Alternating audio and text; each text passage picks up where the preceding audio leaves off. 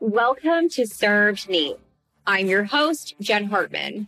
I am wildly obsessed with marketing, sales, business, and the bottom line. I left corporate America with $3,000 in my bank account and a dream of becoming a successful entrepreneur. In the last two years, I grew my marketing consultancy to multiple six figures, worked with over 160 CEOs, and even started my very own fashion brand.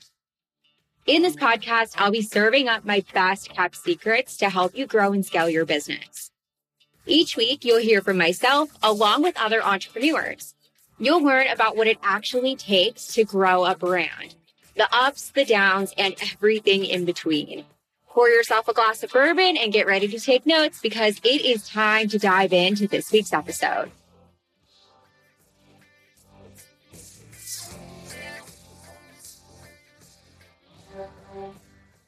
Hey guys, what's up? Welcome back to another episode of Served Neat. At the time of this recording, it is Friday, the day after Thanksgiving. I have spent the last two days eating as much food as I possibly could. I've been consuming alcohol and dairy. Y'all, nobody should even let me breathe or sniff or consume dairy because I am so lactose intolerant. I've been eating lots of carbs. I am feeling unwell this evening and my brain is not working. Words also not working. So today's episode is going to be a hodgepodge episode. Hodgepodge. Hodgepodge? I don't know if that's, did I mean to say hodgepodge? I don't know, but it came out of my mouth. Don't know what it means, but it sounds good. We're going to Google it. Hodgepodge meaning Hodgepodge is a noun. It means a confused mixture. That's pretty spot on with today's episode. We're going to be talking about a secret that I recently learned to attracting more clients, resources, and opportunities. It is so juicy, guys. I can't wait to share it with you. I'm also going to give you guys a tough pill to swallow. I've had a lot of conversations recently that kind of sparked this. And then I'm also going to share a resource that I found this week that I am obsessed with. It's going to be perfect for those of you who are trying to get more PR in 2020, but can't afford a PR agency on retainer. So let's go ahead and dive in. Here is a secret that I learned recently to attracting more clients, resources, and opportunities. It is to become futuristic when you talk about yourself and your business. I'm going to kind of explain here because you're probably Jen, what the heck and Bob are you talking about?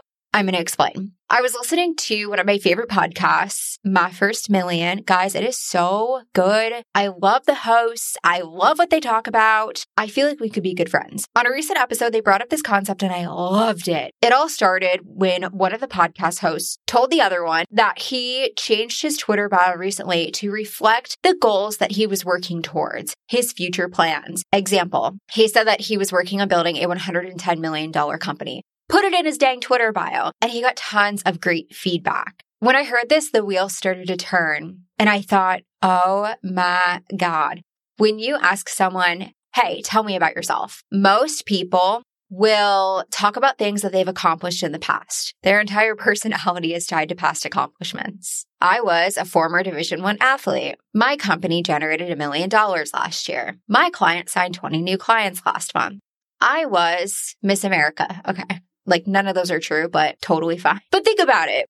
Whenever somebody tells you about themselves, it's always something in the past. Or maybe they mention their current job. But I want to point out before I get too much further, this isn't necessarily bad. There is merit in accomplishments. But However, the hosts of this podcast suggested that you become more futuristic when you describe yourself in your business. It is so badass to see people talk about their big goals. Here's what this does. It attracts people, followers, customers, and more resources and opportunities. It shows people that you have tons of confidence. People get really curious about how you're doing the thing. They follow along and they eventually buy from you because they want to learn how you're executing this plan. People also want to support you along the way. So of course they'll send resources and help open doors for you.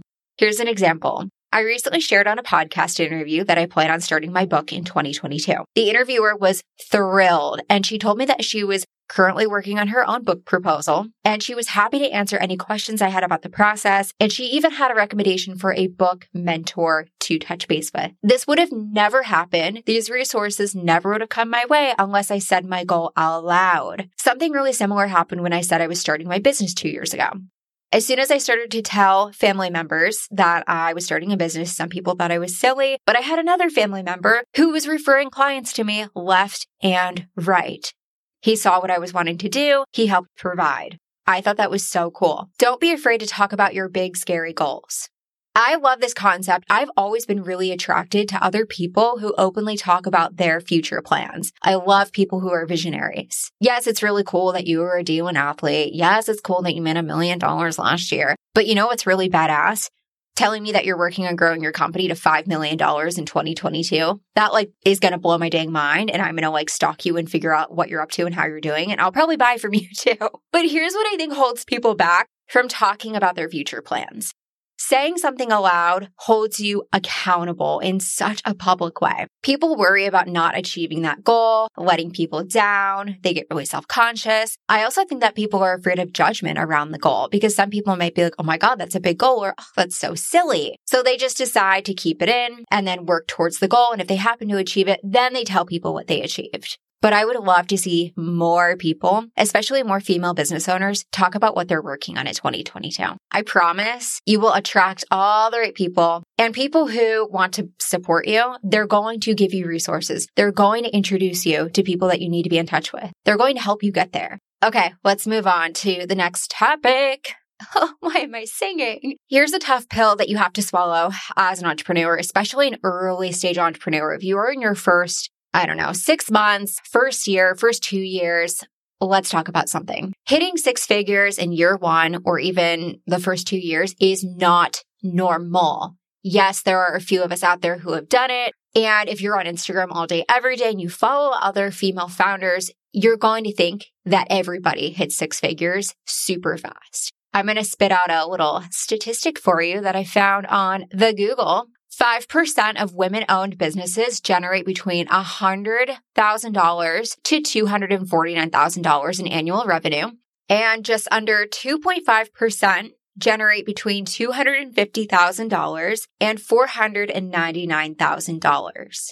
Don't let other business owners' wins determine your own idea of what success looks like. The money, the ease, the success, it comes with a lot of hard work, late nights, weekends, tears, mental breakdowns, panic attacks, years of work it takes to get there.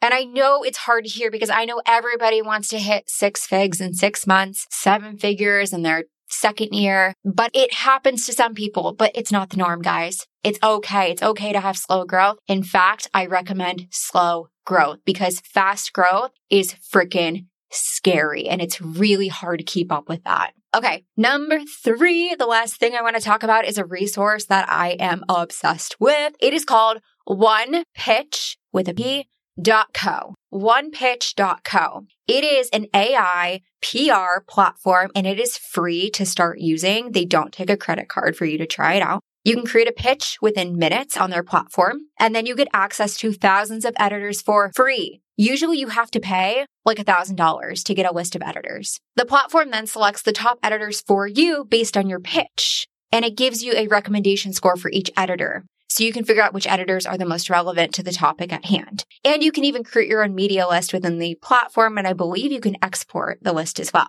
You can send your pitch directly to editors within the platform and track the email. I think this is such a cool resource. I started to use it this past week and I sent a few pitches off. I'll keep you guys updated if I hear back, but so, so cool. Onepitch.co. Check it out. Let me know what you think. Okay, guys, that is it for today's episode. I hope you loved this hodgepodge episode. Why does that word feel so weird to say? Hodgepodge?